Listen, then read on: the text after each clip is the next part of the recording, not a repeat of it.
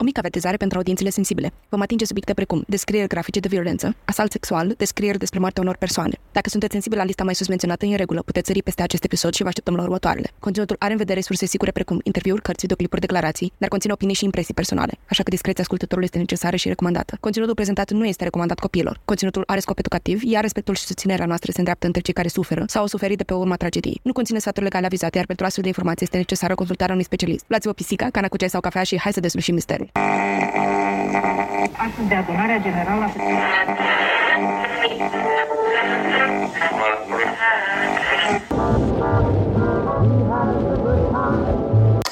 Întrerupem acest program pentru un anunț important. În această toamnă, cuplul criminal Pric și Câlț și-au acuit mustățile și suflecat lăbuțele pentru a vă aduce un nou sezon din crime pisici și cafea. Sezonul 2 vine cu o nouă aventură pisicească în lumea True Crime. Să ciulim urechile la ce au pregătit pentru acest episod.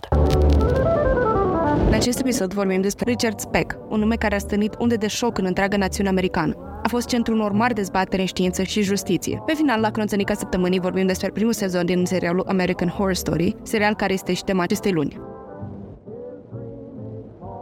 Bună! Bine, foarte bine ați revenit. Cineva este extrem de încântat că în sfârșit ne-am așezat și ne punem să înregistrăm odată primul episod din, uh, din acest nou sezon. Sezonul cu numărul 2. Uite, de exemplu, numărul 2 este un număr uh, foarte important pentru că urmează în- după numărul 1, care este primul număr, numărul primar și apare înainte de numărul 3, care e Sfânta Treime. Dar primul număr n-ar veni zero?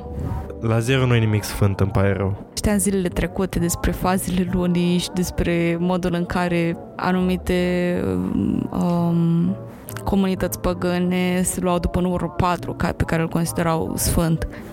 Da, plus că mi se pare că în ultimul timp, odată cu creșterea inflației în all, uh, mi se pare cu numării mai puțin sfânt odată cu creșterea lui. Dar uh, revenind la acest prim episod, suntem mândri să anunțăm uh, începerea unui nou capitol din uh, acest podcast. Ca ai zicem noi că am adus, încă ai zicem noi am adus uh, destul de multe lucruri noi și exciting exciting, sper. Dar o las pe Cristina să vă spună mai multe despre noile rubrici din, din acest sezon. Am încercat oarecum să schimbăm și um, tonul. Am încercat să ad- adoptăm o altă direcție a muzicii și a esteticii în general. Suntem foarte încântați să vă aducem la cunoștință despre rubrica Crânțănica Săptămânii, inspirată de sigur după acea faimoasă pisică care crânțăne foarte drăguț și s-a creat un, între- un întreg val de meme-uri pe baza ei și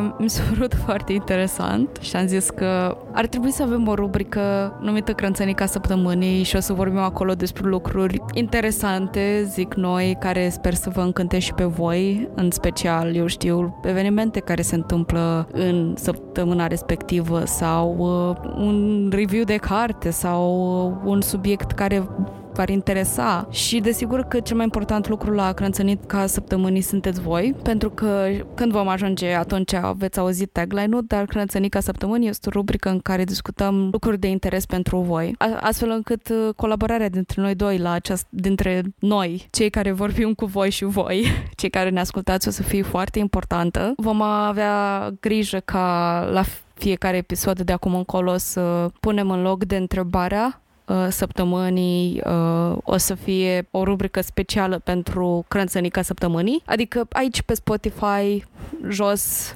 există o secțiune de întrebări, iar acolo o să scrieți cine vreți, ce doriți să auziți de la noi sau ce doriți să discutăm sau păreri despre Crânțănica Săptămânii din această săptămână um, și sperăm să fie o chestie care să întărească relația dintre noi și să o dezvolte mai departe ca o, o comunicare mai uh, facilă. Tot timpul ne-am dorit ca acest podcast să nu fie numai uh, despre noi vorbind și să fie de fapt o relație de comunicare între noi și voi ascultătorii și mi se pare o metodă foarte bună să dezvoltăm acea relație de comunicare prin uh, intermediul acestui, uh, acestei rubrici drăguțe, de dreptul drăguțe. Un lucru de notat despre Crânțănica Săptămânii că ne dorim să ne despărțim de true crime, adică să fie o rubrică în care discutăm diverse. Orice, numai nu true crime neapărat. Adică, eu știu, trebuie să fie ceva interesant să se întâmple gen o altă descoperire sau o chestie care să zic că ar merita să fie pusă la rubrica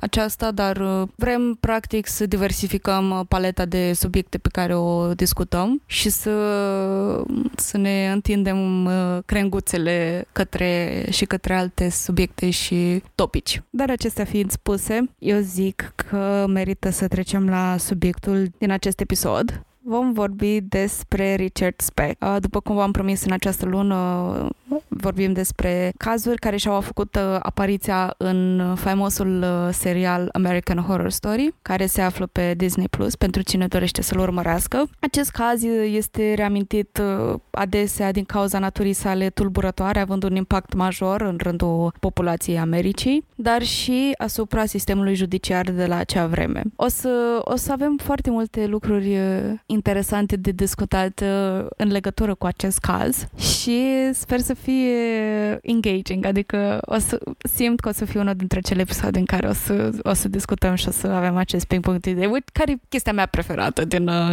din podcast, practic uh, motivul pentru care ne-am apucat de el. O scurtă introducere în acest caz, îl avem pe Richard Speck, un nume notoriu în istoria true crime americană, un individ care a devenit din păcate protagonist al unuia dintre cele mai șocante incidente de crimă în masă din Statele Unite ale Americii. Evenimentele în care a fost implicat au șocat națiunea și au dus la schimbări semnificative în sistemul de justiție penală. Cazul lui Richard rămâne un subiect de interes și dezbatere în domeniul psihologiei și al crimelor violente, aruncând o lumină tulburătoare asupra aspectelor întunecate ale naturii umane. În următoarea secțiune vom uh, discuta puțin despre copilăria, originele lui Richard și vreau să vă introduc așa în America, într-un sat uh, din statul Illinois, în orășelul Kirkwood. Sincer, mi se pare mult prea drăguț numele orășelului, gen mi se pare Stars Hollow din Gilmore Girls.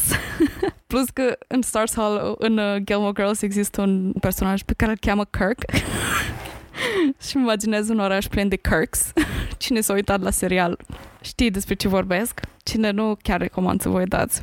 În fine, dar ne întoarcem la Richard. Astfel că în Kirkwood, Illinois, s-a născut Richard Benjamin Speck în 1941. Acesta era cel de-al șaptelea dintre cei opt copii al lui Benjamin Franklin Speck și al lui Mary Margaret Carbo. Familia s-a mutat la scurt timp după nașterea lui Richard în Monmouth, Illinois, și vreau să vă imaginați o familie cât se poate de obișnuită, nimic remarcabil, uh, patru surori, doi frați mai mari ca el, să se îngrijească de, sco- de gospodărie și, în consecință, și de creșterea lui Richard și a surorii lui mai mici care din câte știu este încă în viață.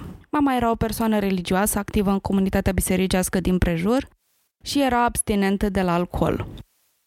Un aspect care intervine mai târziu, uh, de asta îl menționez acum. Cel mai probabil era o casnică devotată cu convingeri religioase puternice. Despre tatăl lui știm că lucra ca împachetator la Western Stoneware din Monmouth, după ce anterior fusese fermier și tăietor de lemne. Deci, nimic de văzut aici, nimic ieșit din comun, ba chiar avem stereotipul familiei americane cu mulți copii, credincioasă, conservatoare chiar și cam atât. Când Speck avea șase ani, tatăl său a murit din cauza unei, unui atac de cort la vârsta de 53 de ani. Se spune că Speck era foarte apropiat de el și moartea acestuia l-a lovit destul de rău, copil fiind. Pe 10 mai 1950, la trei ani după moartea lui Benjamin, Mary s-a recăsătorit cu Carl August Rudolf Lindbergh, mutându-se în Texas. Ea și Lindbergh s-au întâlnit în timpul unei călătorii cu trenul către Chicago. Lindbergh era un agent de asigurări din Texas, cu un istoric criminal de 25 de ani care varia de la infracțiuni în mare parte condamnări pentru conducere sub influența alcoolului. Lindbergh era un avid consumator de alcool, spre deosebire de Benjamin și Mary, ceea ce face ca această pereche să fie foarte interesantă. Frații cei doi mai mici, Richard și Carolyn, au rămas în Illinois cu sora lor căsătorită, Sara, pentru câteva luni, astfel încât măcar să termine anul școlar înainte să li se arăture mamei și lui Lindbergh în Santo, Texas, ca să-și continue clasa a treia acolo. În 1952, o altă tragedie a lovit uh, familia Speck, când cel mai mare frate, Robert, a murit într-un accident de mașină la vârsta de doar 23 de ani. Și ne duce din nou la o figură uh, paternă pe care Richard o avea, fiind Robert cel mai mare frate, După un an în Santo, Richard s-a mutat împreună cu mama sa și sora sa, Carolyn, în East Dallas. În anii ce vor urma, familia se mută des, locuind la 10 adrese diferite, în general în cartiere sărace. Speck îl detesta pe tatăl său vitreg, care era adesea beat, abuziv verbal și frecvent absent. Probabil din cauza condițiilor, Speck avea dificultăți la școală. De acum înainte, când voi spune mă voi referi la Speck, vă- mă voi referi la Richard, pentru că adesea era cunoscut după numele său, doar mică paranteză ca să fim pe aceeași pagină. Așa a intrat uh, Speck într-o eră rebelă de răzvrătire, refuzând să poarte ochelarii de care avea nevoie pentru citit. A fost repetent în clasa 8 și acest fapt fiind cauzat în mare parte din lipsa angajării în activități școlare și probabil la temerii de a fi privit, astfel că nu vorbea când îi se punea întrebări și nu interacționa cu profesorii în acest fel de loc. În toamna anului 1957, Speck a început clasa a noua la o altă școală, dar a ajuns să pice la toate materiile din primul semestru și nu s-a mai întors pentru un al doilea, abandonând școala în ianuarie 1958, după împlinirea vârstei de 16 ani. Aici mi se pare o discuție interesantă de avut și mă interesează adesea și perspectiva unui profesor, unui pedagog, pentru că în acest punct, într-adevăr, Speck avea niște requirements, niște nevoi speciale, în sensul în care probabil avea nevoie să fie înțeles și lucrat pe partea asta și nu știu, adică din afară îmi vine să spun că un pedagog bun categoric ar fi lucrat cu el mai mult și ar fi făcut în așa fel încât să îl integreze și să poată să își dovedească atitudinele astfel încât să treacă semestrul, pentru că pare că din ce am citit și din ce am găsit, problema lui era într-adevăr interacțiunea cu profesorii și să răspundă la ore în clasă și avea acest trac care cred că ar fi fost rezolvat și din partea unui profesor bun, probabil din partea unui uh, personal specializat, eu știu, un terapeut al școlii sau... Da, cred că pe atunci, mai mult decât acum, era chestia asta că te adaptezi sau uh, ești lăsat în urmă. Iar persoanele care aveau vicii de adaptare sau se adapta mai greu, uh, de cele mai multe ori erau lăsate și așa era mentalitatea pe atunci. Profesorii gândeau așa. Adică, da, nu, nu-ți dai interesul, nu o să ajungi ca ceilalți. Era meritocrația cumva uh, dus la extrem și cred că de atunci și până acum uh, lucrurile s-au schimbat, dar uh, unele lucruri, unele aspecte au rămas oarecum la fel. Cel puțin la noi în țară uh, în continuare lipsesc uh, școlile pentru persoane cu nevoi speciale, uh, în școlile pentru restul copiilor sălile de clasă sunt full, sunt pline, pedagogul, psihopedagogul ș- școlii care este designat fiecare școli, de obicei nu-și face treaba sau face niște teste din alea de personalitate, Uh, nu lucrează pe se cu copilul, ci pur și simplu este acolo ca să spună că este acolo. Nu toți, bineînțeles, sunt excepții, sunt multe excepții, dar uh, din ce am mai văzut eu și din ce am mai uh, avut eu, uh, cu ce pedagogi am avut de a fa- psihopedagogi am avut de a face din școli, era ceva de genul că hai să-ți fac un test de IQ, un test de nu știu ce și mai mult te făcea să te simți că e ceva în regulă cu tine. Și cumva mărea prăpastia asta între tine și ceilalți colegi. Pentru că ceilalți colegi vedeau că mergi la psihopedagogul școlii "Ă, e cu capul, e cu nu știu cum. Știi? Și uh, majoritatea erau, le era frică să meargă, le era rușine să meargă. Și da, se întâmplă și în zilele noastre, dar pe atunci era mult mai nasol.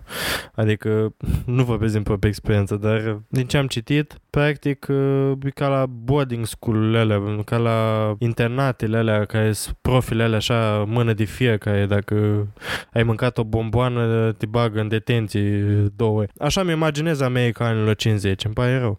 Și erau foarte, foarte influențate de, de, șc- de biserica catolică.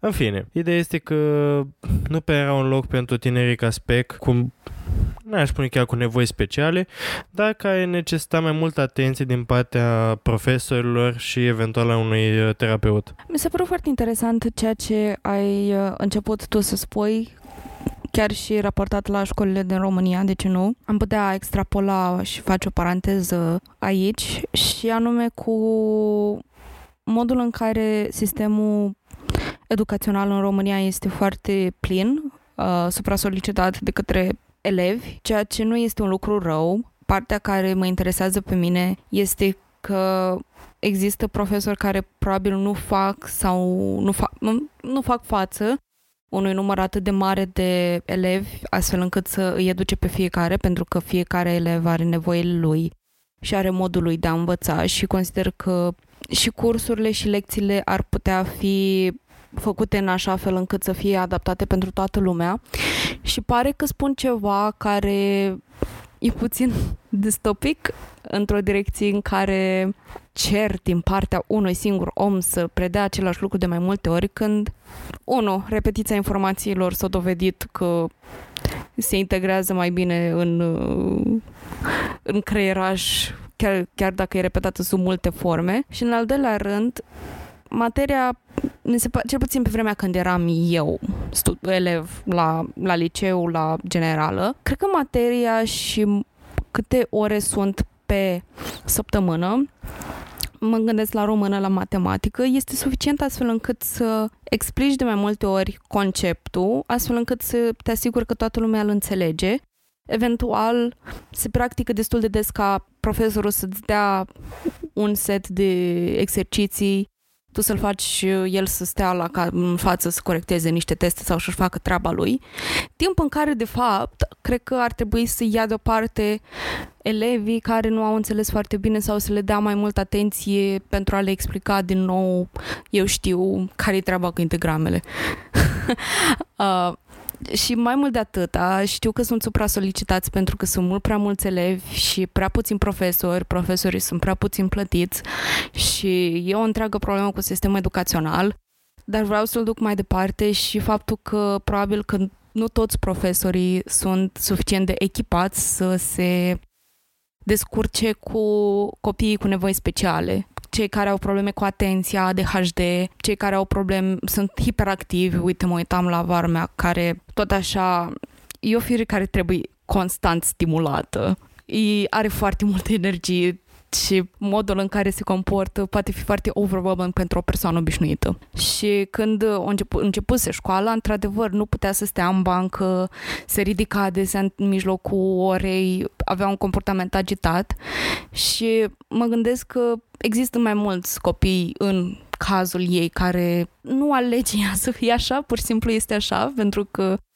uh, se întâmplă și mă gândesc că nici profesorii preferă să țipe la acel copil decât să îi dea, eu știu, o atenție specială în sensul în care, nu știu, de, teoretic sunt echipați să se descurce cu chestia asta, dar uh, nu sunt neapărat specializați să facă chestia asta. Și uh, asta e un, asta e un exemplu light, dar mă gândesc din nou la cei care nu vor să interacționeze, care au anxietate spe- socială, care eu știu, uh, din nou, se află pe diferite spectrumuri, din diferite probleme psihiatrice, poate. Și mi se pare trist că un profesor, un, pe- un profesor nu are cum să se descurce cu el, pentru că nu are nici timp, nici resurse, nici capacitatea de a face chestia asta, pentru că nu sunt echipați de la by default, cum ar veni. Pe calea asta mi se pare foarte interesant uh, sistemul, s-ar putea să mă înșel, dar uh, cred că e cel uh, nordic, în care uh, nu există neapărat uh, clasa, clasa 1, clasa 2, clasa 3, ci pur și simplu e bazat pe cunoștințe. Cât ai reușit să asimilezi, ok, ai reușit să înveți totul și ai luat notele foarte bune. În următoarea clasă, în următorul an pe care le faci, o să înveți chestii noi. Ok, poate n-ai reușit să ții pasul cu ceilalți colegi sau ești pe ritmul tău, înveți mai greu sau ai probleme de atenție sau așa. Ok, o să mergem mai lent, o să aprofundăm mai bine, o să încercăm să îți dăm mai multe exemple, să uh, găsim mai multe metode prin care să înveți un lucru și noi musai să mergi la același nivel cu colegii tăi. Să fac uh, anumite grupuri de studiu și practic fiecare învață în ritmul lui împreună cu alți colegi care învață în ritmul lui. Pentru că mi se pare destul de rușinos gen uh, să facem mai tam-tam la noi în școli Că vai, că uite, el nu învață la fel de bine ca copilul meu sau învață mai bine sau învață mai rău. Și mi se pare că chestia asta se simte foarte mult între copii și cumva se, se mărește din nou uh, prăpastia asta între, între copil, profesor și ceilalți colegi. Despre ce vorbim în România? Suntem la nivelul în care facem clase de elite și clase de proști. Gen, așa s-a simțit la mine la liceu și vorba aia, în fine, not my proudest moment, dar am fost la un liceu privat din uh, orașul meu și efectiv aveai o clasă de 8-9 oameni care era clasa de ăștia buni, ăștia așa, care literally vreo trei dintre ei pica bacul, dar nu mai zic nimica. Și aveam, eram noi care eram middle range, uh, ăștia la mate info, care sau biochimic, eram în aceeași clasă și uh, ne separam la info și la biochimie.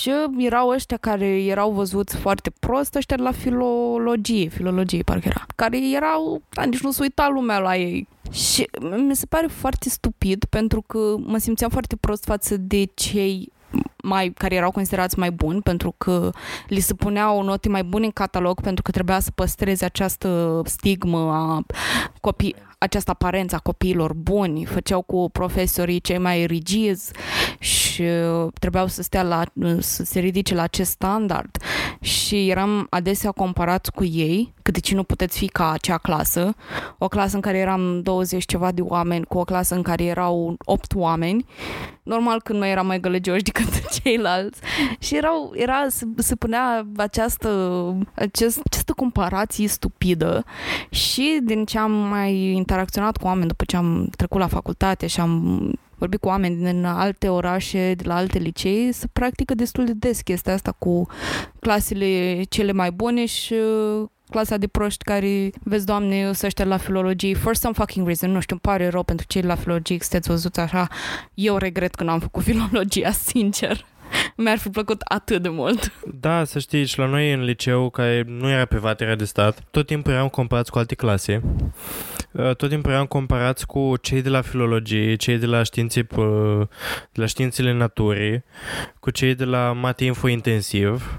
Uh, Eu am făcut mate info simplu ca limită și pur și simplu pentru profesori nu era o diferențiere între materii, între pur și simplu orientarea profesională pe care vor să o aibă elevii mai departe, ci pur și simplu era funcție de cât ești de deștept. Dacă erai cel mai deștept, erai la mate info intensiv, mate info, da, mate info germană, mate info germa, engleză.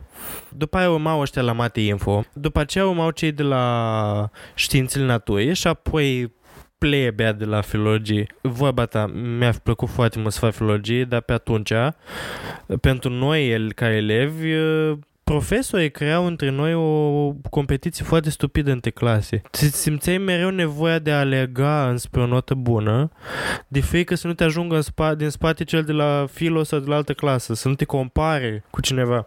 Și, na, ca copil, nu te poți gândi că, băi, că stai că el mă... uh, el face greșit ce face proful, că așa. Nu, ca copil absorbi orice îți spune profesorul. Și de asta mi se pare foarte interesant și foarte ok sistemul ăsta. Bineînțeles, vorba ta, la noi niciodată nu o să fie. Dar mi se pare interesant sistemul ăsta de, de valorificare a competențelor fiecăruia, punându-i în clase în funcție de, de cât de repede se adaptează, să nu fie presat să se adapteze, să nu existe presiunea asta. Bineînțeles, dacă s-ar putea că e așa aici abuzuri, să spună că e, voi nu sunteți la fel de rapizi ca ceilalți. Dar nu cred că se întâmplă așa ceva, cred că în țările astea a fi dat să faci imediat profit dacă a face comparații de genul. Pentru că am ajuns la o maturitate comunitară, zic eu, în care să ne dăm seama că fiecare are ritmul lui, nu toți ne-am născut la fel și este perfect normal să îți ia mai mult timp să înveți un lucru și că nu poate fi cineva tras responsabil pentru că învață mai greu sau învață mai rapid sau învață diferit. Cum ai, da, sau ai adus tu în discuții copiii agitați cu ADHD și cu așa. Ă, Ce faci? Un copil de lângă tine îi titirezi pe acolo și tu cumva trebuie să-i, să-i ă, răspunzi nevoilor lui de titirez. Adică trebuie să-i dai foarte multe lucruri de făcut. Pe când altul din aceeași clasă poate să aibă opusul, poate să fie o persoană foarte, ca ea totul mai încet, ca e fi calculată, e așa. Tu ca profesor deja te-ai distanțat de celălalt copil care poate că îl supra, pe care poate că îl suprastimulez, fă- cerându-i și să simte că îi cer foarte multe. Da, bine, că Bine, nu mi se pare că sistemul de a împărți oamenii pe real, uman, uh, pe ce vor ei să studieze neapărat este greșit. Cred că cel mai greșit este modul în care se raportează la, la profi, da, Uh, modul în care se raportează profi la toate astea.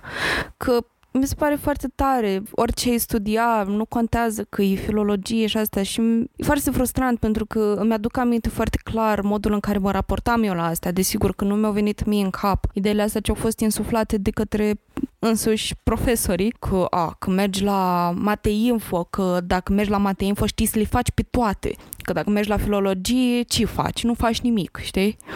Și era atitudinea asta foarte condescendentă față de anumite clase și foarte privilegiatoare, privilegiind alte, alte clase de mate info și eventual era foarte onorabil dacă mergeai la uh, biochimie pentru că atunci era o șansă foarte mare să mergi la medicină și atunci erai gen zeu or some shit.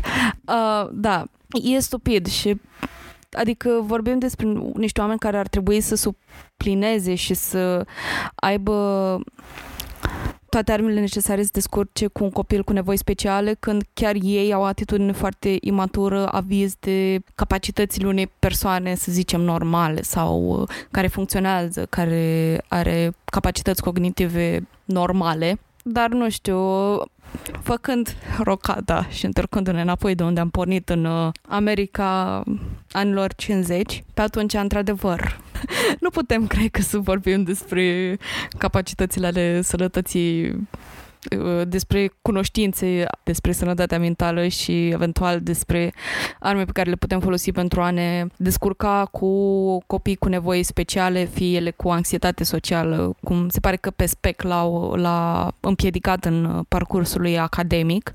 Um, Asta doar din ce am asumat, prin ce am citit, modul în care descria lumea că se comporta. Nu este un diagnostic oficial, de altfel este foarte important de notat și um, cred că e timpul să trecem mai departe. Am rămas în momentul în care, la 16 ani, uh, a abandonat școala în 1958, dar vreau să ne întoarcem puțin pe vremea când el avea 12 ani și deja era consumator de alcool.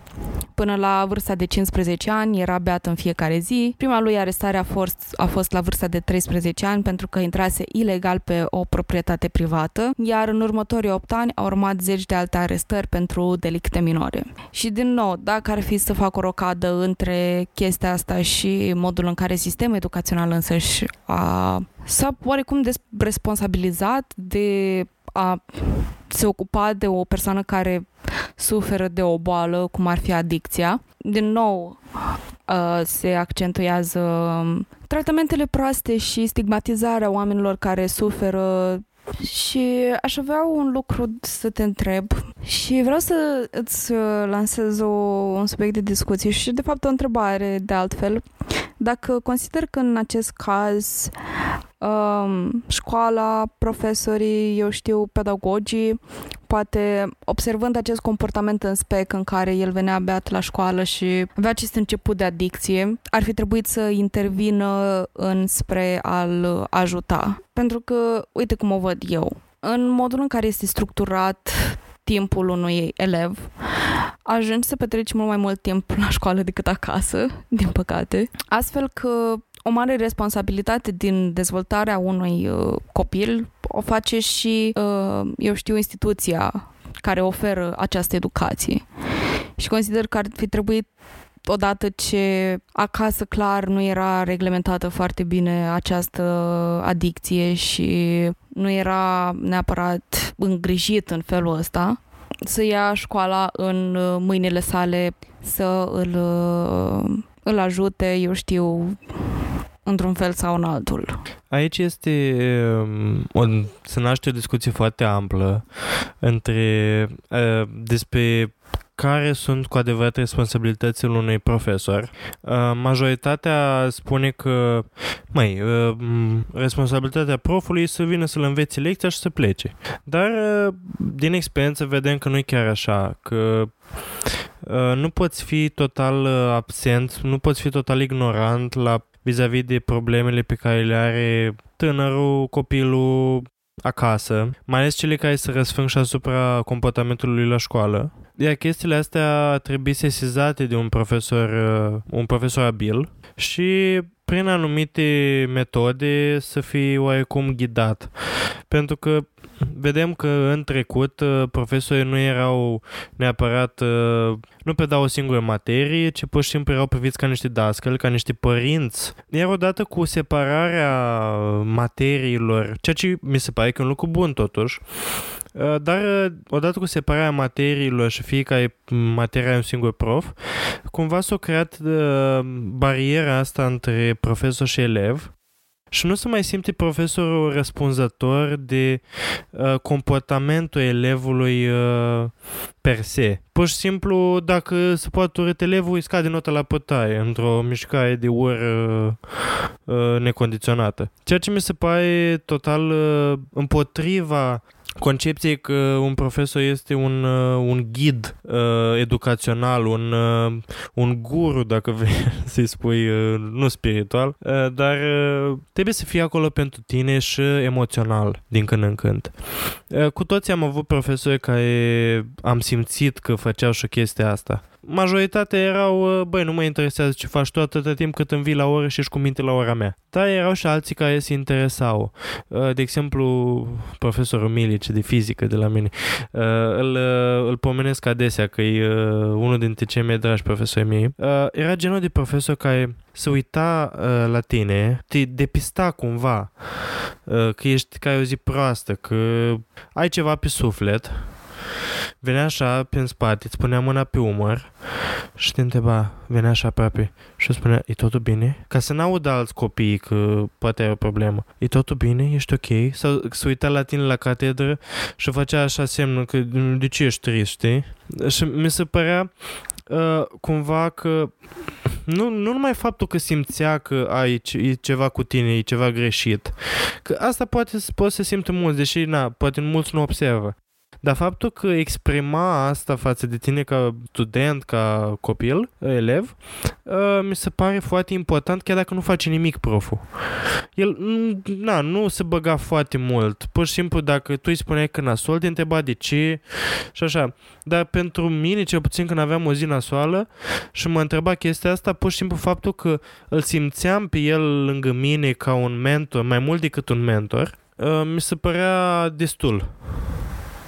Dar majoritatea profesorilor uh, ignorau chestia asta și dacă aveai performanță mai scăzută în ziua aia, ba chiar îți mai dădeau și o notă mică. Picând la el, puteai să mergi, vedea că n-ai o zi proastă la test și te întreba dacă nu vei să-l dai altă dată. Adică dacă ar fi toți profesorii ca el, ceea, deși e nerealistic, dar dacă ar fi, cred că nu ar mai fi nevoie să se implice foarte mult în viața personală a elevului, ci pur și simplu elevul s-a simțit suportat, uh, susținut și poate că a venit elevii spre ei să vorbească. Da, și pe asta se bazează și oarecum um, educația din afară, adică în fine, am experimentat uh, câteva sisteme de educație um, care nu sunt românești și, și într-adevăr se bazează pe o comunicare calmă, empatică cu elevii și ba chiar, uite că probabil că din nou nu toți suntem echipați cu această doză de empatie foarte mare sau nu, ș- nu suntem toți un, niște comunicatori foarte buni, dar uh, măcar să mergem mai departe la din nou, un pilon de susținere din orice instituții de educație, pedagogul școlii, terapeutul școlii, psihologul școlii, cum vreți să-i spuneți, care cred că poate face niște lucruri foarte mari dacă ar face și ar face jobul.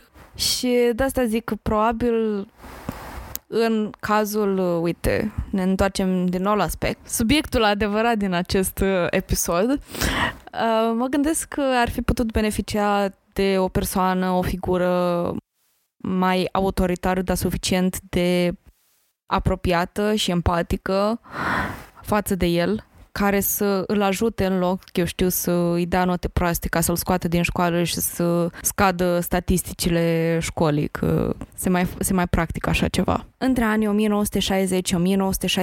1960-1963, Speck a lucrat ca muncitor la, fabricarea, la fabrica de îmbuteliere 7-Up din Dallas. În octombrie 1961, Speck a cunoscut-o pe Shirley, pe Shirley Annette Malone, în vârstă de 15 ani, la târgul de stat din Texas. Nu a durat mult până să rămână însărcinată. Doar trei săptămâni de când s-au văzut prima dată. Cuplul s-a căsătorit la 19 ianuarie 1962. Inițial au locuit pe capul lui Carolyn și a soțului ei, unde locuia și Mary, mama lor, după ce s-a despărțit de Lindbergh, pe care nu ți-a dat la numele de Richard Benjamin Lindbergh când s-a căsătorit și a revenit la numele Richard Benjamin Speck, uh, iar fica sa, Robbie Lynn Speck, s-a născut la 5 iulie 1962, în timp ce tatăl ei ispășea o sentință de 22 de zile de închisoare pentru tulburarea liniștii publice după o bătaie în stare de ebrietate prin, prin Texas. În iulie 1963, la vârsta de doar 21 de ani, Speck a fost condamnat să servească 3 ani de închisoare după ce a fost găsit vinovat de falsificare și tâlhărie. Speck falsificase și încasase un cec de 44 de dolari aparținând unui coleg de muncă și, de asemenea, jefuise un magazin de alimente pentru țigări, bere și 3 dolari în numerar. A fost eliberat condițional în 1965 după ce a petrecut 16 luni la penitenciarul de stat din Texas. Lui Speck nu prea i-a plăcut în libertate, durând doar o săptămână, până să fie arestat din nou la 9 ianuarie. Atacase o femeie în parcarea blocului de apartamente al acesteia, ținând un cuțit de tăiat de 43 de centimetri Da, acum vreau să vă văd pe toți cum uh, instinctual ați pus mâinile așa deoparte să măsurați cam cât ar fi 43 de centimetri. Dar, uh, din fericire, femeia a supraviețuit pentru că Speck a dat bir cu fugiții când uh, victima a început să țipe. Poliția a sosit în câteva minute și l-a prins la câteva blocuri distanță. Speck a fost găsit vinovat de agresiune calificată, a primit o sentință de 16 luni care să se execute în paralel cu o sentință pentru încălcarea condițiilor eliberării condiționate și a fost returnat în închisoare la Huntsville. S-a pus tampila și a fost returnat la, la locul de drept, la sediu principal.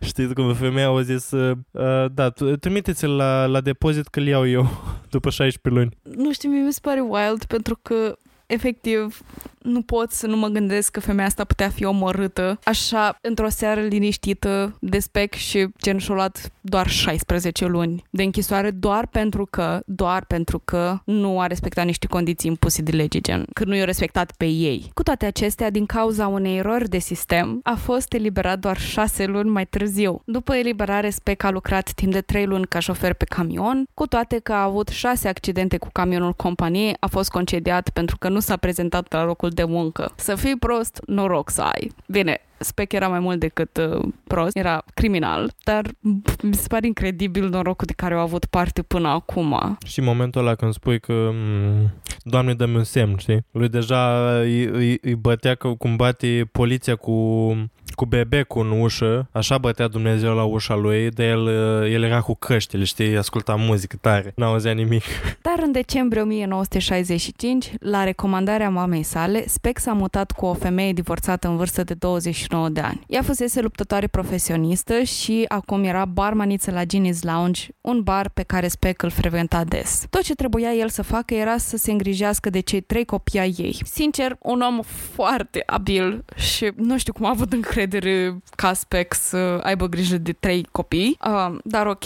În ianuarie 1966, Malone, uh, care se despărțise de Speck, a depus actele pentru divorț și în aceeași lună, Speck l-a înjughiat pe un bărbat într-o luptă cu cuțite la Ginny's Lounge. A fost acuzat din nou de agresiune calificată, dar un avocat angajat de mama sa a reușit să reducă acuzația la tulburarea liniștii. Speck a fost amendat doar cu 10 dolari și închis timp de 3 zile după, după ce nu a plătit amenda. Uh, cum funcționează sistemul judiciar american. Ai falsificat un cec de 44 de dolari și ai furat 3 dolari și o bere, tai te rog frumos 3 ani în închisoare. Ai înjunghiat un fucking om, dolari. 10 dolari te rog și ai plecat. N-ai plătit aia 10 dolari, faci închisoare. Deci pe bune acum. Știu că eu fost acum 50 de ani, dar acum 70 de ani. Dar te rog frumos, tare am impresia că încă o țineți tot așa. Ah, Doar dacă persoana înjunghiată nu era o femeie. Ceea ce la cât de misogină era America pe atunci, eh, e foarte posibil să, să scape doar cu o amendă de 10 dolari. Am rămas în momentul în care Spec nu și-a plătit amenda de 10 dolari pentru că înjunghease o persoană și pentru că nu și-a plătit amenda, atunci a primit o închisoare de 3 zile. Povestea lui Spec pe scurt. Acesta, de fapt, a fost ultimul moment în care Spec a fost în custodia poliției din Dallas. Mai poți să fii oricât de rău, dar tot puiul mamei rămâi. Da, mi se pare că unele mame sunt pur și simplu obite de faptul că acel copil s-a născut din ele și cumva refuză să accepte faptul că ceva din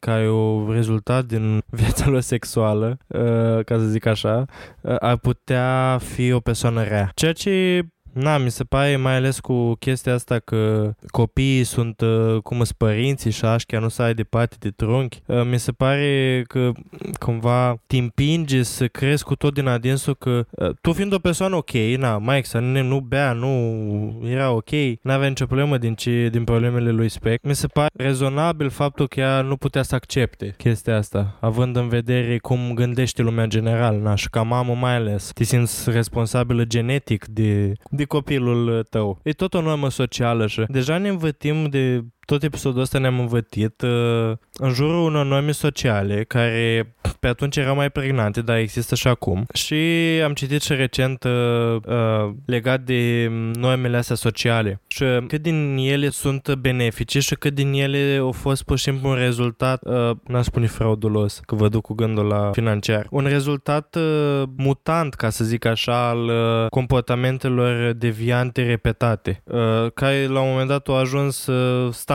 social. Și aici, uite, ajungem uh, la povestea clasică cu binaritatea sexuală și uh, cum uh, femeile trebuie să stea acasă, e un standard social acceptat, iar bărbatul trebuie să meargă la muncă și să susțină familia. Da, au fost o vreme în care așa funcționa societatea, era un standard social, dar uh, cumva găsim foarte greu să ne desprindem de acest standard social, doar pentru că societatea cumva s-a format în jurul acestor standarde. Uh, nu suntem legați numai, nu e numai o idee, este o idee care a prins rădăcini în modul cum este structurată societatea de la bază. Uh, ea ca să faci chestia asta, pur și simplu cred că trebuie să construiești în jur din nou, ca și cum ai construi o, un zid de cărămidă în jurul uh, unui zid de lemn dacă, sau de chepici, dacă vrei. Uh, și ceea ce încearcă majoritatea societatea să facă sau să creadă că funcționează așa, e că ar trebui să dărâmăm totul și să uh, luăm de la zero. Ceea ce, idealistic vorbind, e imposibil. Nu poți să dai cu piciorul la ce s-a format uh, din punct de vedere social timp de multi mii de ani uh,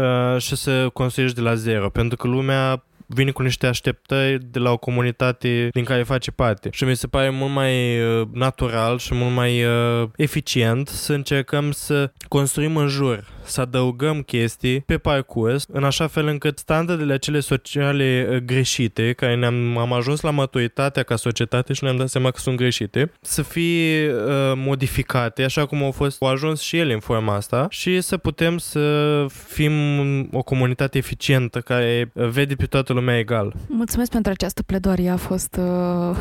N-aș fi putut o spune mai bine. Dar ne întoarcem la cazul de astăzi în care vom vorbi despre criminalitățile, saga care continuă cu crimile lui uh, Richard Speck. De obicei, de acum până acum nu a fost nicio victimă care a murit, um, dar uh, nu se liniștește și este pus pe fapte mărețe. La 5 martie 1966, Speck a cumpărat o mașină, după care a jefuit un magazin de alimente a doua seară. S-a ales cu 70 de cartușe de țigări, pe care apoi l-a vândut din porbagajul mașinii sale în parcarea magazinului de alimente. Da, era același magazin. Poliția a urmărit mașina pe care Speck o abandonase și a emis un mandat de arestare pentru furt. Dacă ar fi fost prins sub acel mandat, dat, ar fi fost a 42-a sa arestare în Dallas și ar fi avut cu siguranță, drept urmare, o altă condamnare la închisoare. La 9 martie 1966, sora lui Speck, Carolyn, l-a dus la terminalul de autobuze din Dallas, unde a luat un autobuz spre Chicago, Illinois. Iar acum Speck este gata să înceapă un nou capitol în viața sa. Speck a stat câteva zile cu sora sa, Martha Thornton, apoi s-a întors în orașul său natal, Monmouth. Inițial a stat cu niște vechi prieteni de familie. Fratele lui Speck, Howard, era dulgher în Monmouth și i-a găsit un loc de muncă șlefuind placaje pentru un alt gu- dulgher din zonă. Între timp l-au încercat niște sentimente puternice de furie când a aflat că fosta sa soție s-a recăsătorit la doar două zile după ce a fost acordat divorțul. El s-a mutat la hotelul Christie din centrul Monmouth la 25 martie și și-a petrecut cea mai mare parte a timpului în tavernele din centrul orașului. La 3 aprilie, doamna Virgil Harris, o rezidentă în vârstă de 65 de ani din oraș, s-a întors acasă la ora 1 dimineața și a găsit un hoț în casă care ținea în mână un cuțit. Era un bărbat alb, înalt, foarte politicos și vorbea foarte încet cu un accent din sud. Acești,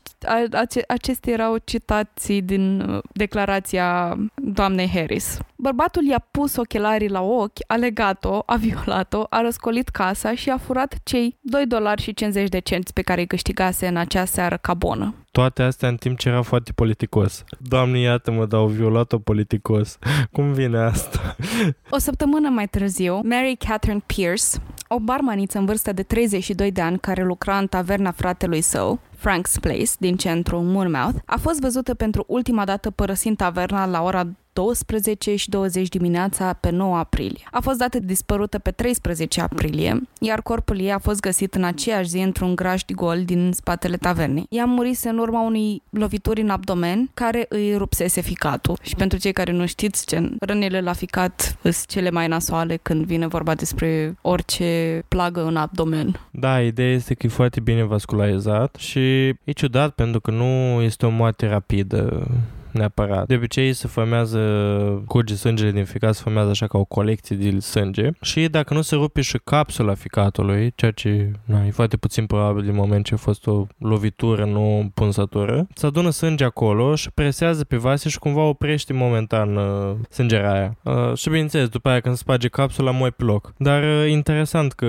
cine știe cât a stat uh, săraca femeie în viață lovit acolo. Peck fusese un client obișnuit la Frank's Place, chiar ajutând la construirea acelui graj din luna precedentă. Fiind simpatizați de cei de la tavernă, poliția Mulmouth l-a chestionat scurt despre moartea lui Pierce. A fost doar rugat să rămână în oraș pentru interogații suplimentare, dacă mai era nevoie. Câteva zile mai târziu, poliția a venit la hotelul Kirsty pentru a doua anchetă cu Speck și au descoperit că el plecase din hotel cu câteva ore mai devreme, cu tot cu bagaje, menționând că mergea doar la spălătorie. În schimb, el părăsise orașul. O percheziție în camera sa a scos la iveală un radio, bijuterii pe care doamna Virgil Harris l-a raportat ca fiind dispărute din casa ei, precum și obiecte raportate ca dispărute în alte două spargeri locale în luna precedentă. Pe 19 aprilie 1966, Speck s-a întors pentru a locui în apartamentul de la etajul uh, al doilea al surorii sale, Marta, în Chicago. Marta locuia acolo cu soțul ei și cele două fiice adolescente ale lor. Marta lucrase ca asistentă medicală în pediatrie înainte de a se căsători, iar soțul ei, G- iar soțul ei Jean lucra noaptea ca macaragiu la calea ferată. Speck le-a spus povestea incred- incredibilă despre faptul că a trebuit să plece din Monmouth după ce a refuzat să vândă narcotice pentru o organizație criminală de acolo. Jean Thornton, care fusese în Marina Statelor Unite, a considerat că Marina mer- Mercantă a Statelor Unite ar putea oferi o ocupație potrivită pentru cumnatul său șomer. L-a dus astfel pe Speck la biroul Gărzii de Coastă a Statelor Unite pentru a aplica ca marinar ucenic. Cererea presupunea preluarea amprentelor și fotografierea, precum și o examinare medicală efectuată de un doctor. Peck a găsit imediat de lucru după obținerea acelui post, alăturându-se echipajului de 33 de membri a unui cargo de minereu pe lacuri. După că îl cunoaștem pe Speck, în acest punct nimic nu durează la el și prima sa călătorie pe cargo a fost scurtă, deoarece a făcut apendicită și a fost fost evacuat cu elicopterul la un spital de pe o insulă din apropiere. Astfel a avut, a, a avut o apendicectomie de urgență. După ce a fost externat din spital, Speck s-a întors pentru a se recupera la sora sa Marta și familia acesteia din Chicago. La 20 mai s-a reîntors în echipajul inițial, unde a lucrat mai puțin de o lună, când s-a îmbătat și s-a certat cu unul dintre ofițerii navei și a fost debarcat. În săptămâna următoare, Speck a stat la Saint, Saint Elmo, un hotel ieftin din cartierul East Side Chicago, după aceea a călătorit cu trenul la Michigan, unde a stat la Douglas House, pentru a-și vizita prietena Judy, în vârstă de 28 de ani, o asistentă medicală care trecea printr-un divorț și pe care o cunoscuse la spitalul uh, St. Joseph. Pe 27 iunie, după ce Judy i-a dat 80 de dolari pentru a-l ajuta până când va găsi un loc de muncă, Speck a plecat să locuiască din nou cu sora sa Marta și familia ei din Chicago pentru următoarele două săptămâni. Pe 30 iunie, Jean l-a condus la sala de angajări a Uniunii Maritime Naționale pentru a-și depune documentele pentru un car de marinar. Sala de angajări era situată la 5 blocuri distanță, din care 3 dintre ele erau ocupate de asistente medicale. Un aspect foarte relevant pentru următoarea secțiune din acest caz și vom intra în uh, cea mai întunecată parte. De-abia am zgâia suprafața cazului de azi, așa că vă invităm să ne spuneți părerile voastre pe Instagram și pe TikTok la crime.și.pisici. Este vineri, 8 iulie 1966, cumnatul lui Speck, Jean, l-a dus la sala de angajări pentru a-și ridica cardul de marinar și pentru a se înregistra pentru un loc de muncă pe o navă. În acea zi, Speck a pierdut un loc pe o navă de mărfuri care se îndrepta către Vietnamul de Sud în favoarea unui marinar cu mai multă vechime și s-a întors în apartamentul surorii sale pentru weekend. Până luni, 11 iulie, Speck devenise un oaspete nedorit pentru sora sa Marta și familia ei. După ce și-a împachetat bagajele și a fost din nou condus de cumnatul său la sala de angajări pentru a aștepta un loc pe navă, Speck a petrecut noaptea la pensiunea lui Pauline. Marți 12 iulie. Speck s-a întors la sala de angajări. În mijlocul după amiezii, i s-a oferit un loc pe o navă petrolieră a companiei Sinclair Oil, care era la o distanță de 30 de minute cu mașina în East Chicago, Indiana. Când a ajuns acolo, a constatat că locul său fusese deja ocupat și a fost condus înapoi la sala de angajări, care se închisese. Speck nu avea suficienți bani pentru încă o noapte la pensiune, așa că și-a lăsat bagajele la șase blocuri mai la est, la o stație de alimentară Manor Shell și a dormit într-o casă neterminată pe care o găsise în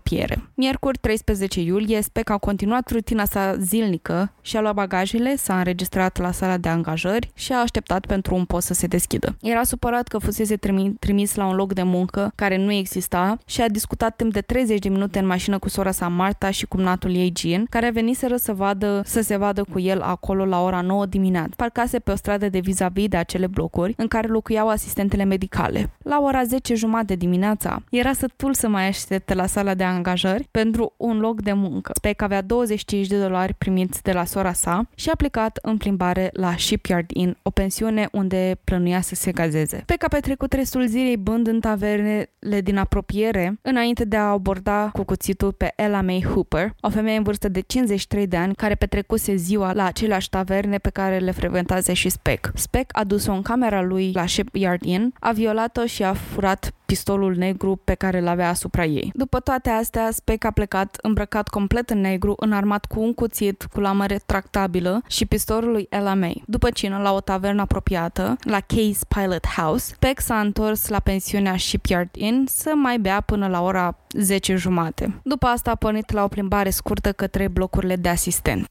La ora 11 seara, în data de 13 iulie 1966, Speck a intrat cu forța în blocul care era folosit ca dormitor pentru asistentele medicale studente. A intrat prin efracție în casă și a început cu prima victimă. Folosind cuțitul cu lamă retractabilă, a înjughiat una dintre studentele asistente de acolo, după, după care a mutat-o într-o cameră în care aducea victimele pe măsură ce le omora. În total a ucis astfel 8 femei cu un cuțit, făcând o victimă la interval de 20-30 de minute. Speck, care mai târziu a pretins că era atât de beat și înfometat după droguri, avea în planul iniți- inițial să comită o simplă spargere, probabil ca să ajungă la închisoare. Speck a ținut femeile într-o cameră ore întregi, aducându-le pe fiecare una câte una, înjunghiindu-le sau strangulându-le până la moarte, apoi violând și strangulând în cele din urmă ultima sa victimă, în vârstă de 22 de ani. Una dintre femei, Corazon Amurao, a scăpat de moarte pentru că s-a ascuns sub un pat, în timp ce Speck era în afara camerei. Speck posibil să fi pierdut numărul sau probabil că nu știa într-o astfel de casă că într-o astfel de casă locuiau 8 femei, dar clar nu era conștient că exista o a noua femeie care era acolo pentru asta peste noapte, probabil în vizită la una dintre victime. Amurao, terifiată de cele experimentate, a rămas ascunsă până aproape de ora 6 dimineața. Amprentele găsite la locul crimei au fost confirmate ca aparținând lui Speck. La două zile după crime, Speck a fost identificat de către o persoană a străzii numit Claude, numită Claude Lansford. Speck, Lansford și un alt bărbat băuseră în seara de 15 iulie pe scara de incendiu a unui hotel. Pe se- 16 iulie, Lansford l-a recunoscut pe Speck în- din desenul robot din ziar și a sunat poliția la ora 9 și jumătate după ce a confirmat că Speck se afla în camera sa de hotel la hotelul Star. Cu toate astea, poliția nu a răspuns apelului, deși înregistrările lor arătau că apelul fusese făcut. În acest timp, Speck a încercat să se sinucidă, iar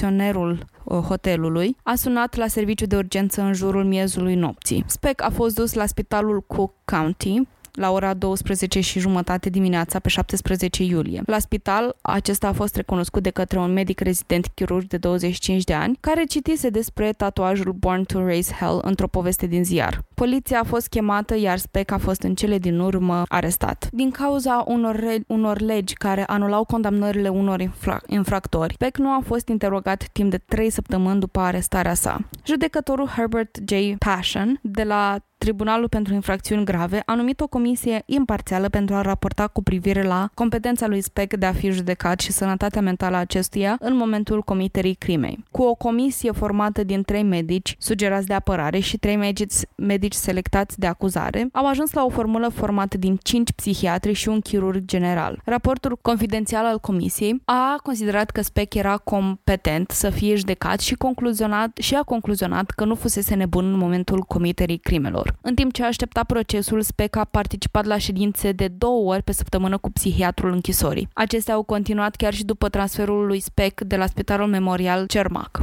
Psihiatrul Ziporin a pregătit un rezumat al externării cu o depresie, anxietate, vinovăție și rușine printre emoțiile lui Speck, dar și cu un profund sentiment de iubire pentru familia sa. Raportul a notat de asemenea o personalitate obsesiv-compulsivă și o atitudine de Madonna prostituată față de femei. Deși poate fi evident uh, termenul de atitudine de Madonna prostituată, it's actually a thing, este tradus foarte prost, de altfel din engleză și are mai mult sens uh, scris decât povestit, Uh, dar o să explic pe scurt ce înseamnă această atitudine. Termenul uh, atitudinea de Madonna prostituată față de femei este un concept folosit în psihologie și științele sociale pentru a descrie o viziune di- dicotomică a femeilor bazată pe rolurile și stereotipurile de gen tradiționale. Acest concept sugerează că unele persoane pot percepe femeile într-unul dintre cele două moduri extreme și polarizate. Madonna, în acest context, Madonna reprezintă femeia idealizată, pură, virtuoasă. Ea este considerată drept plină de grijă, altruistă și morală. Această prezen- percepție îi prezintă, le prezintă pe femei ca mame și îngrijitoare, accentuându-le rolurile în viața de familie și societate. Iar prostituata, pe de altă parte, este la extrema opusă, iar în această viziune, viziune femeile sunt obiectificate și degradate, reduse la atributele lor sexuale. Această perspectivă le prezintă adesea pe femei ca fiind seductive, promiscue și moral corupte. O astfel de atitudine față de femei este criticat și este de criticat și condamnat pentru că reduce femeile la două stereotipuri simple și limitate care nu reflectă în mod adecvat complexitatea și diversitatea experiențelor și identităților femeilor. Poate întări inegalitatea de gen și poate contribui la atitudini și comportamente dăunătoare față de acestea. În, psihologiile, în psihologie și studiile de gen, complexul Complexul Madonna prostituată este folosit pentru a analiza cum atitudinile sociale și normele culturale pot modela percepțiile oamenilor despre femei și pot influența interacțiunile lor cu femeile în diferite contexte. Astfel, termenul subliniază importanța contestării acestor stereotipuri și promovarea unei înțelegeri mai nuanțate și respectuoase a lu- a rolurilor și identităților femeilor. Revenind la caz, Ziporin uh, acest terapeut despre care vă spuneam a susținut că Speck le vedea pe femei ca pe niște sfinte până când s-a simțit trădat de ele pentru un oarecare motiv, moment în care a dezvoltat o ostilitate față de ele. Speck a fost de asemenea diagnosticat cu un sindrom organic al creierului, uh, ca urmare a leziunilor cerebrale suferite în trecut, probabil din cauza abuzului de alcool și a afirmat că este competent să fie judecat, doar că a fost nebun în momentul comiterii crimei din cauza efectelor consumului de alcool și droguri, rezultând în sindromul organic al creierului. Dr. Zipori nu a depus mărturie în apărare sau acuzare, deoarece ambele părți au aflat cu îngrijorare înainte de proces că Ziporin scria o carte despre spec cu scopuri comerciale. Ziporin a stârnit și nemulțumirea în închisoarea Cook County, care l-a concediat ca psihiatru în săptămâna în care s-a încheiat procesul lui Speck. La un moment dat, în timpul interviurilor cu Speck, Ziporin obținuse cu un acord scris de trei propoziții de la Speck, autorizându-l să-i spună lumii, citez, cum sunt în realitate. Închei citatul. Biografia lui Ziporin despre Speck, despre Speck a fost publicată în vara anului 1967. Speck a susținut ulterior că nu își amintește de crime. În fața doctorului Leroy, Leroy Smith la spitalul Cook County a recunoscut ceea ce făcuse. Acesta nu a depus mărturie deoarece recunoștea că confesiunea a fost făcută când Speck era sedat. Cei care știau de, mărtuiri, de mărturia dată la spital au declarat, citez, nu am avut nevoie de ea, aveam un martor ocular. Închei citatul. Speck a recunoscut crimele în public pentru prima dată când a vorbit cu jurnalistul de la Chi- Chicago Tribune, uh, Bob Green, în 1978, într-un film realizat într-un film realizat de deținuții la centrul de corecție Stateville în 1988. Speck a relatat în detaliu crimele brutale. El a afirmat din nou că, re- că era într-o stare de ebrietate în acea noapte, dar apoi a spus că drogurile ar fi fost un factor atenuant, susținând că ar fi putut la fel de bine să comită crimele și în sobrietate. Procesul lui Speck a început la 3 aprilie 1967 cu o interdicție privind comunicarea presei. În instanță, Speck a fost identificat pozitiv de către singura asistentă medicală studentă supraviețuitoare. Când Amurau a fost întrebată dacă poate identifica criminalul colegilor ei, ea s-a ridicat din scaunul de martor și s-a dus direct în fața lui Speck, indicându-l cu degetul aproape atingându-l și a spus Acesta este bărbatul. În plus, locotenentul Emil Gis a depus mărturie că amprentele de la locul crimei au fost potrivite cu cele ale lui Richard Speck. La 15 aprilie, după 49 de minute de deliberare, juriul l-a găsit pe Speck vinovat și a recomandat pedepsa cu moartea. La 5 iunie, judecătorul Herbert J. Passion l-a condamnat pe Speck la moarte în scaunul electric, dar a acordat o suspendare imediată în vederea apelului automat. Curtea Supremă din Illinois a confirmat ulterior condamnarea și pedepsa cu moartea pe 22 noiembrie 1968. O discuție interesantă din acest caz care de altfel a stârnit și o controversă destul de îngrijorătoare, referindu-se la informații false despre lumea medicală sau din lumea medicală, și anume controversa cromozomilor XYY. Imaginați-vă că sunteți teleportați înapoi în anii tulburători ai decadei 1960, când știința și sistemul juridic s-au intersectat într-o poveste captivantă despre cromozom și criminalitate. În decembrie 1965 și martie 1966, prestigioasele reviste Nature și The Lancet au devenit scena pentru o descoperire senzațională realizată de citogeneticienii britanici Patricia Jacobs și colegii ei. Studiul lor a explorat detalii ale cromozomilor în cadrul singurului spital securizat din Scoția dedicat persoanelor cu dizabilități de dezvoltare. Ceea ce au descoperit a fost faptul că 9 pacienți înalți între 1,70 și 1,88 de metri, care posedau un cromozom Y suplimentar, ducând la nașterea sindromului XYY. Da, după cum unii dintre voi știu, uh, noi ne naștem cu 46 de cromozomi, dintre care 44 cromozom basic, hai să-i numim cromozom basic, cromozomi uh, obișnuiți, iar doi dintre ei determină sexul, și anume dacă e XX, persoana va fi din punct de vedere genetic o femeie, iar dacă este XY, va fi din punct de vedere genetic un bărbat. Asta îți determină, bineînțeles, la în momentul fecundării, dar uh, există momente în care, există cazuri în care apare un cromozom în plus, și anume OX și uh, de cel mai multe ori uh, e XXY sau 3DX, uh, poate să existe un Y în plus și anume XYY.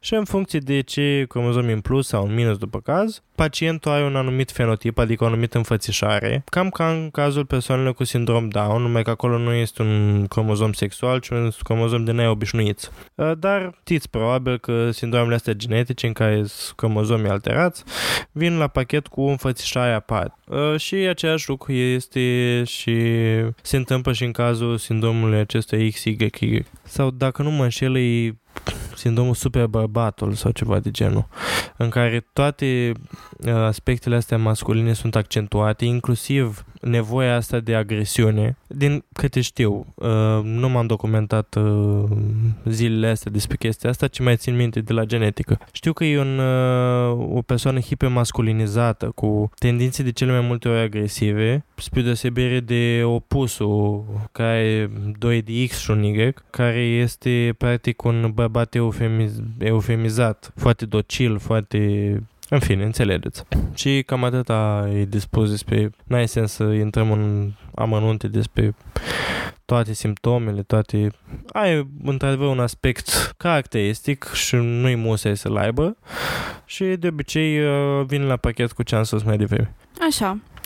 Um, în acest episod o să ne concentrăm pe acest sindrom XYY și în special despre misconcepții, despre, și în special o să ne axăm pe această controversă și probabil cu o extindere a subiectului către, eu știu, niște perspective foarte conservatoare asupra modului în care persoanele de pe acea vreme, din nou vorbim despre 1000 960 și, therefore nu cunoșteau foarte bine despre fluiditatea genului și vom vorbi în special despre, mai mult despre, vom aborda subiectul mai mult din acea perspectivă. Și atunci când uh, acești cercetători au uh, descoperit acest uh, XYY, au început cu o ipoteză că acești bărbați care dețin uh, cromozomii XYY ar putea fi predispuși la comportament agresiv și violent, după cum spunea și Alex. Uh, Facem un salt în august 1966, când îl întâlnim pe Eric Engel, un endocrinolog și genetician elvețian de la Universitatea um,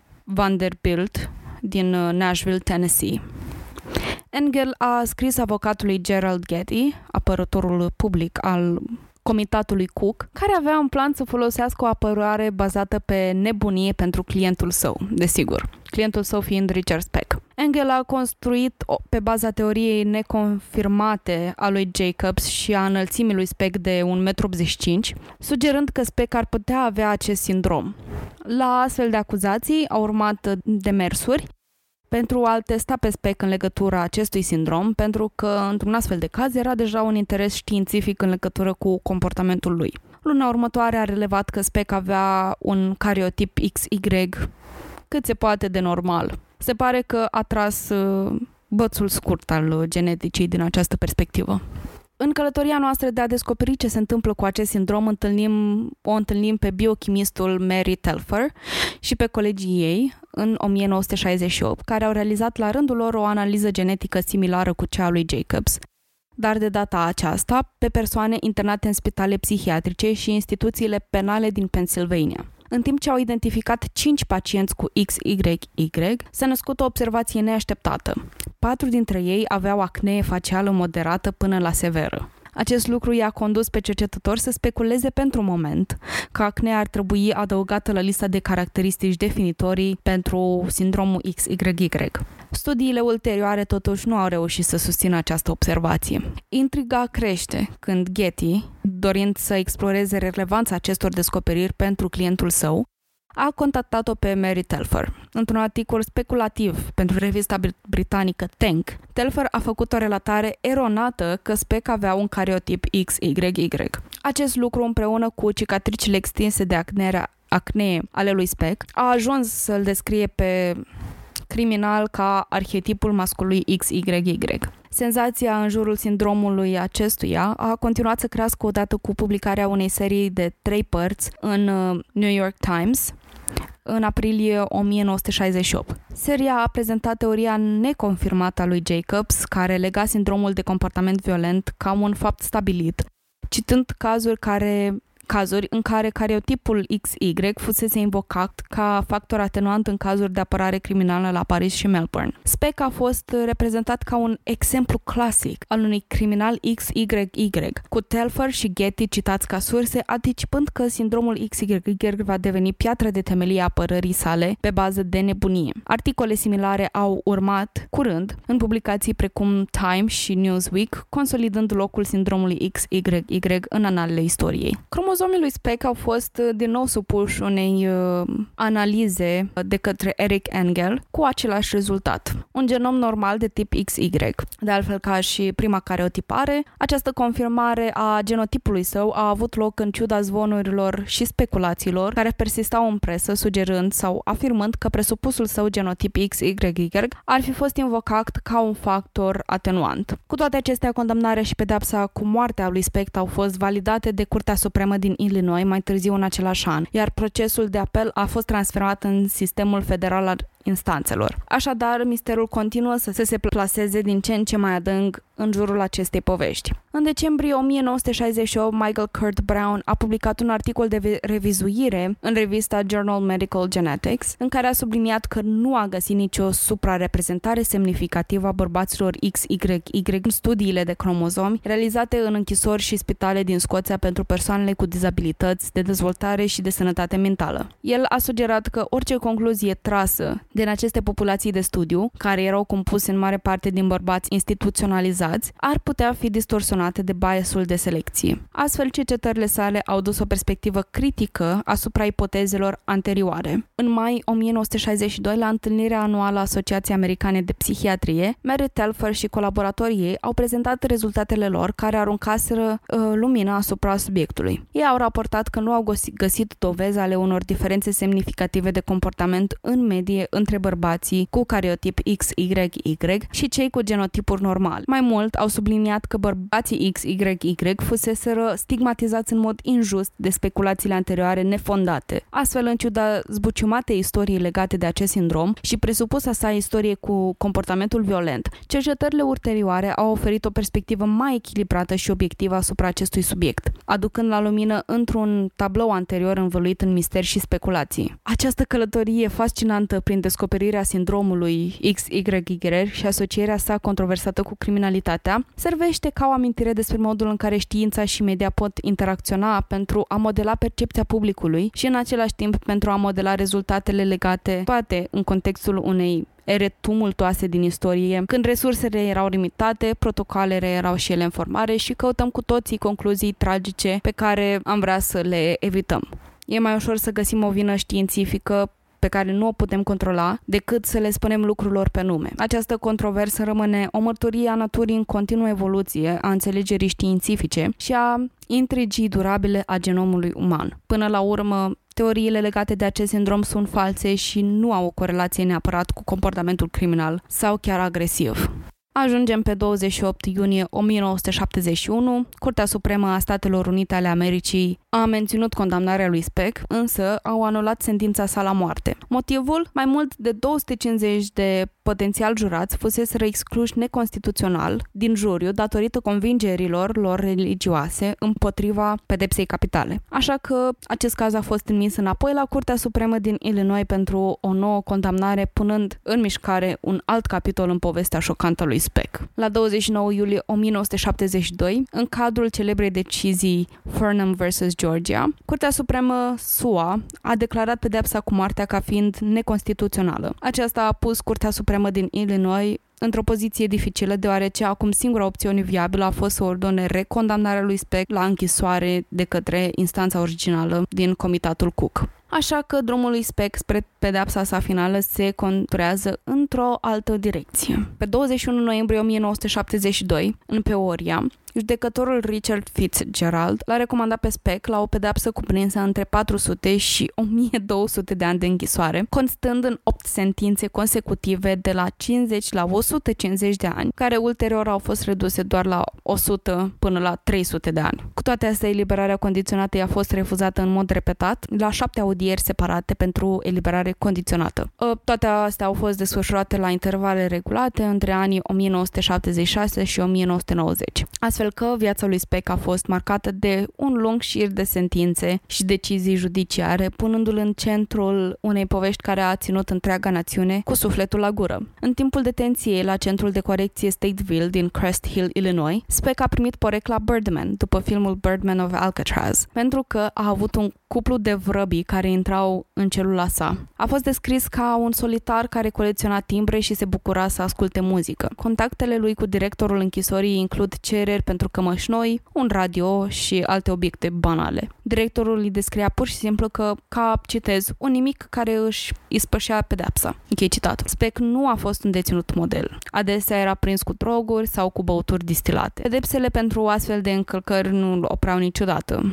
a ajuns condamnat pentru 1200 de ani și nu îl afecta nicio pedapsă, cel puțin cu asta se lăuda el. Speck disprețuia reporterii și a acordat doar un singur interviu presei în 1978, jurnalistului de la Chicago Tribune, Bob Green. În, în timpul acestui interviu, el a recunoscut public pentru prima dată crimele și credea că va ieși din închisoare, citez, între acum și anul 2000, moment în care spera să conducă propria sa afacere cu un magazin alimentar. Când Green l-a întrebat dacă se compara cu ucigași celebri precum John Dillinger, el a răspuns că eu nu sunt ca Dillinger sau ca oricine altcineva. Sunt ciudat. Închei citatul. E, Mi se pare foarte, foarte reprezentativ ca fetele alea că ah, I'm not like other girls, nu sunt ca toate celelalte fete, te rog frumos, sunt diferit. Speck a declarat în momentul crimelor că nu avea nicio simțire. Dar lucrurile s-au schimbat. Citând din ce a spus el, nu aveam nicio simțire în acea noapte. Au spus că era sânge peste tot. Nu mi-amintesc. Se simțea ca și cum nu ar fi fost nimic.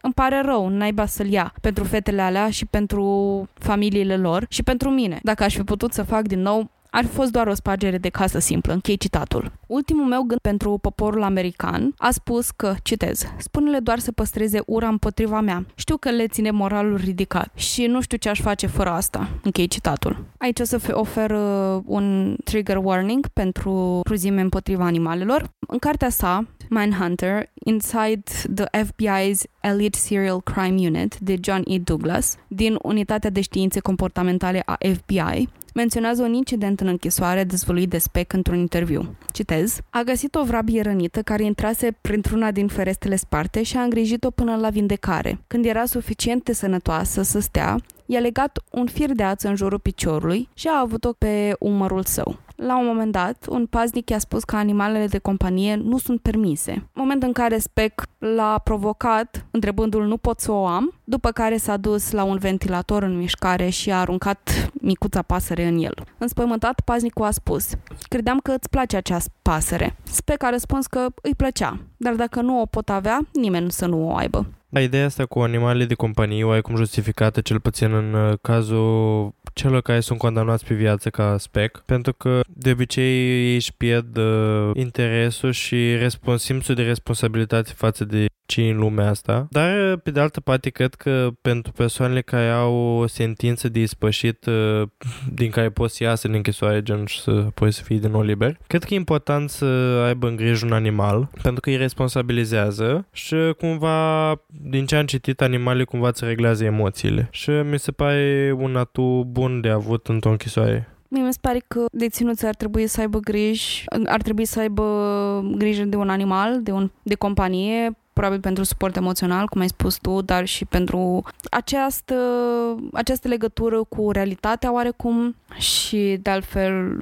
persoanele care dețin animale de la vârste fragede s-au observat că sunt mai empatice, sunt mai responsabile și au doar efecte pozitive. Singura chestie e că, bine, mi-ar plăcea să existe în sistemul în care există închisorile acum, pentru că cred că ar ajuta unii oameni. Sunt de acord să se reformeze sistemul, mi se pare că trăim într-un sistem judiciar destul de toxic. Pe de altă parte, mi-e puțin frică de existența animalelor în uh, penitenciare, pentru că câteodată rivalitățile dintre deținuți pot fi accentuate și având în vedere că singurul lucru la care ții din acea închisoare poate fi un animăluț, uh, se pot recurge gen la astfel de atacuri și face mai mult uh, mai mult damage decât uh, lucruri bune. Uite, când uh, m-am gândit la subiectul ăsta, era în Prison Break, acel bătrânel în primul sezon, sau primele două sezoane, nu mai știu. Era bătrânelul care era ultimul care rămăsese cu un animal de companie, o pisică, în închisoare. Și până la urmă făcuse niște alianțe și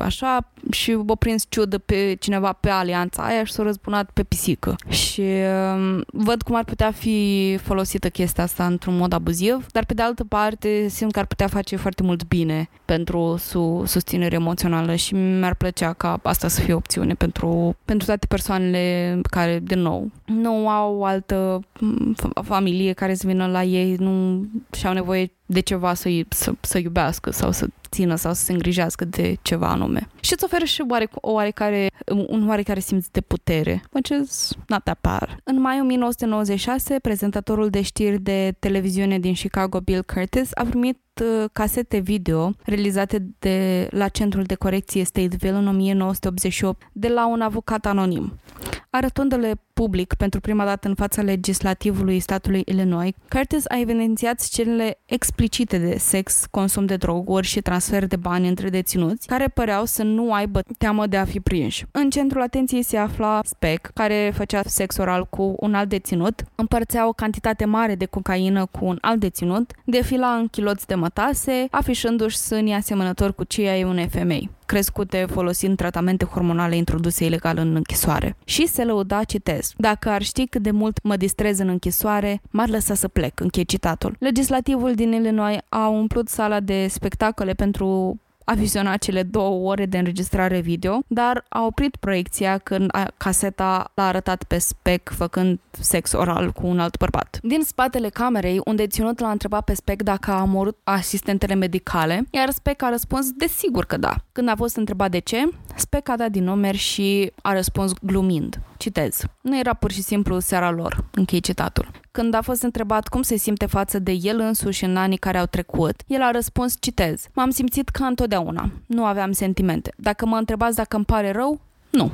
Închei citatul. De asemenea, a descris în detaliu experiența strangulării cuiva. Citez. Nu e ca la televizor. Durează peste 3 minute și trebuie să ai multă putere. Închei citatul. În primele zile ale lunii decembrie 1991, Speck a fost transportat din centrul de corecții Stateville la spitalul Silver Cross din Joliet, Illinois, după ce s-a plâns de dureri severe în piept. Speck a decedat ulterior în primele ore ale dimineții de 5 decembrie din cauza a ceea ce se crede că a fost un atac de cord, la doar o zi înainte de a împlini 50 de ani. Medicul legist a declarat că Speck avea o inimă mărită, enfizem și artere înfundate, care au contribuit cel mai porta- probabil la atacul său fatal. Sora lui Speck se temea că mormântul său ar putea fi profanat datorită popularității și amplorii uh, acoperirii în media pe care a atras-o cazul, așa că el a fost incinerat, iar cenușa sa a fost dispersată într-un loc nedivulgat. În încheiere, cazul Richard Speck rămâne una dintre cele mai infame povești de crimă și justiție penală din istoria Statelor Unite. Astfel, Speck a devenit celebru pentru masacrul său din 1966, când a intrat într-un un internat pentru a- asistente medicale studente în Chicago și a ucis brutal 8 dintre tinerile cazate acolo. Acest act de violență oribil a șocat întreaga națiune și a ridicat numeroase dileme și întrebări cu privire la sistemul de justiție penală, sănătate mentală și pedepsa cu moartea.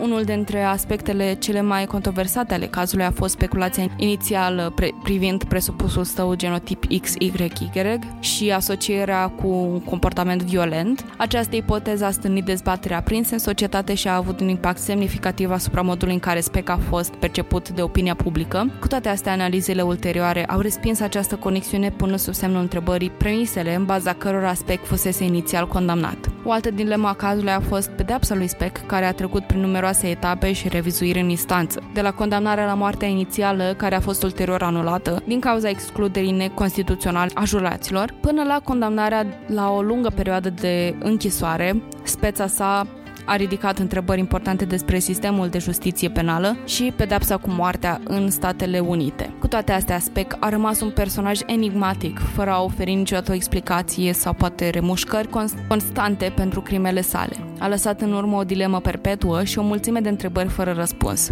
Cazul Richard Speck este și astăzi un subiect de studiu și dezbatere, provocând discuții complexe despre limitele legii, corectitudinea sistemului de justiție și a modului în care funcționează mintea umană. După povestea sa, avem 5 filme despre și inspirate după el, dintre care 4 sunt relatări ficționalizate și una se vrea a fi documentar. Dar motivul care ne-a adus aici, în acest episod, a fost tema lunii și anume American Horror Story, unde povestea lui Speck se regăsește ca exemplul în primul sezon, unde sunt omorâte două asistente în casa în care se petrece toată acțiunea primului sezon. Crățănica săptămânii! Ok, și am ajuns uh, la prima crățănica săptămânii. Prima din multele crânțănele de care o să aveți parte. Pachete întregi de crățănele, duzine de crățănele, sperăm. Uh, da, și în primele vom uh, discuta pe ambele subiecte de interes în principal pentru noi, urmând ca, așa cum v-am spus la începutul episodului, uh, preluăm din interesele voastre și să facem din asta o comunicare continuă între noi și voi. Iar dacă tot uh, suntem uh, aici, acum, uh, cu această temă de American Horror Story, faimosul serial uh, pe care m- mulți dintre voi probabil l-ați vizionat pentru că a fost o perioadă foarte, în care a fost foarte popular și tocmai acum au apărut și nou sezon. Am zis să facem un mic review la primul, primul sezon, care de altfel ne-a și făcut să ne placă serialul. Pe scurt, American Horror Story se vrea a fi o compilație fictivă a mai multor cazuri întâmplate în America, criminali, case care se spune că ar fi bântuite, cazuri diferite dintr-o crime, dispariții, uh, foarte multe uh, cazuri care se învârt într-o istorie întunecată a Americii, Uh, fie că sunt întâmplări care, s-au, care au fost adevărate sau sunt uh, povești din uh, folclorul uh, american. Um, și avem acum, în primul caz, mi-am făcut și eu uh, cercetări, mi-am făcut, mi-am luat notițe, am fost foarte hands-on cu prima crantănică a acestui sezon. Pe scurt, uh, fiecare sezon din American Horror Story este diferit. În mare parte păstrează actori, dar uh, linia um, narrativă este diferită, urmând ca să fie legate mai târziu într-un alt sezon, gen, auzisem la un moment dat că prin sezonul 9, mi se pare că, sau 8, leagă primele șapte sezoane ca fiind uh, cele șapte inele ale lui Dante sau din Infern, ceva de genul. Încă n-am ajuns acolo, noi suntem pe la, episod, pe la sezonul 5-6, pentru că suntem mood watchers. Ne uităm după dispoziție la media. Uh, și în perioada uh, de toamnă, așa pe la început de toamnă până pe la până octombrie, deja se termină acea perioadă. Ne uităm la chestii horror, uh, seriale, American Horror Story, Perfect, Supernatural, uh, chestii de genul. Și um, am ajuns până la sezonul 5 și am sărit peste un episod, dar vă, vă vom povesti mai târziu despre el. Dar acum vorbim despre primul uh, sezon care se concentrează în jurul unei case. Casa este uh, categoric uh, liantul dintre toate personajele adunate în jurul ei și este folosită ca un fel de personaj care se dezvoltă în funcție de câte persoane reușește să le adune. Uh, prea multe spoilere nu prea sunt de dat uh, despre, oricum despre aceste sezoane. Uh, sunt foarte multe personaje și contează foarte mult evoluția fiecărui personaj și uh, modul în care ajung din punctul A în punctul B. Therefore, foarte multe spoilere nu, am, nu avem cum să vă dăm, așa că nu ar trebui să faceți griji despre asta. Dar uh, sunt chestii care apar în prim, primul episod, al doilea episod și vom vorbi despre ele. Asta, cam, cam, a- cam aici o să ne oprim când vorbim despre American Horror Story sau despre seriale, în fine. Cum ți s-a părut primul sezon? Mai după cum ai zis și tu, este sezonul care mi-a, mi-a născut plăcerea pentru acest serial uh, și mi s-a părut vorba ta că um, se concentrează pe fiecare personaj în parte și nu pot numi un personaj care nu evoluează sau e static sau e pus acolo doar ca, uh, cum e în alte seriale, e un fel de stâlp pe care să sprijină celelalte personaje. Toate uh, s- personajele se mișcă unul pe lângă altul uh, din punct de vedere evolutiv Uh, și parcă o cursă între ele, parcă în toate se- sezoanele simți că e o cursă între personaje, uh, bine, în unele sezoane pare că o cursă cine e mai messed up, cine e mai uh, dubios. Dar uh, e practic o cursă în care personajele se dezvoltă foarte rapid, așa e și natura întâmplărilor uh, și practic uh, este un serial care mă, în care de obicei mă interesează toate personajele.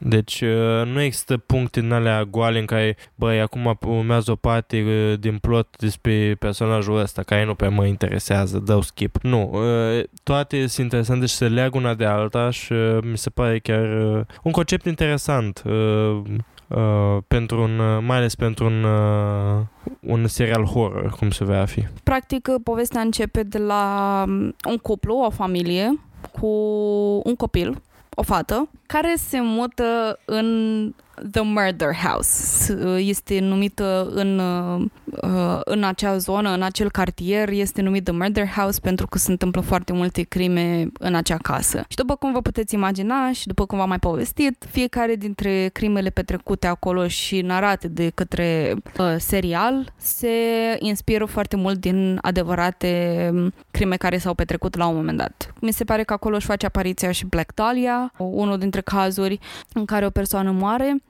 nu este un concept, să zic, original, Uh, conceptul de casă bântuită, care de altfel este și o temă foarte prevalentă în uh, poveștile, filmele media horror, deși există și niște case care se spune că au o istorie asemănătoare cu cea din uh, American Horror Story. Uh, putem da exemplu, știu că la un moment dat uh, era Winchester House care, care inspira The Murder House din American Story, Horror Story și Amityville Horror House, uh, care tot așa au fost foarte um, foarte populare pentru activitatea supernaturală, supranaturală, uh, paranormală din acele case.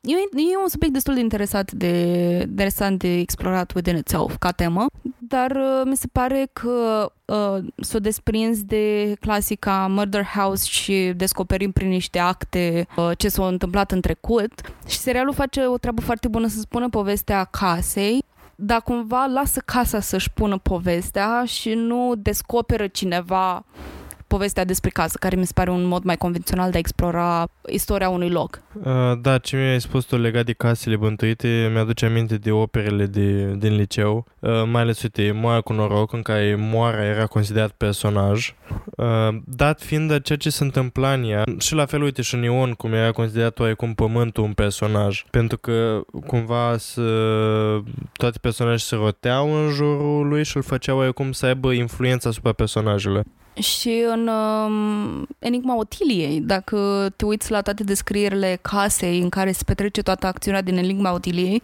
țin minte că a fost chiar punctul care pe mine m-a fascinat și m-a atras cel mai mult la poveste. Unpopular opinion.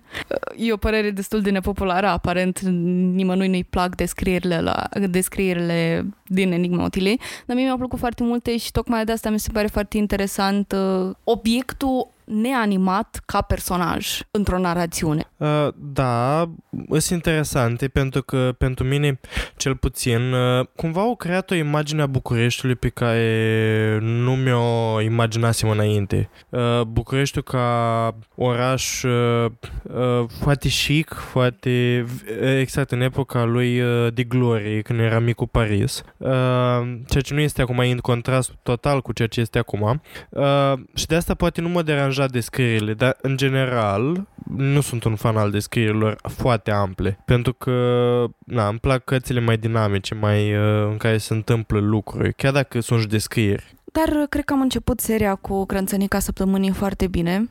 Suntem curioși să, să știm ce părere aveți voi despre acest episod, despre îmbunătățiri, despre această această rubrică de care și noi suntem foarte, foarte încântați când uh, am brainstormuit și am uh, venit cu această idee. Uh, Sperăm să fie pe placul vostru și sperăm că va exista această comunicare și conversație între noi între ceea ce vă doriți și ceea ce vă putem oferi. Vă așteptăm la următoarele episoade, la următoarele crânțănici cu toții, cu pisici, cu ceiuțuri și cu voie bună. Și nu uitați uh, că în rubrica de, de chestionare din, de la episodul de pe Spotify vom avea mereu uh, întrebarea cu crânțănica săptămânii despre ce vă doriți să vorbim în următoarele, în următoarele sesiuni. Așa că nu lăsați să ne scrieți acolo și cine știe, mai mult ca sigur, vom vorbi despre lucrurile alea, dacă uh, cu adevărat vă doriți. Ne auzim în următorul episod. Pa! Pa, pa!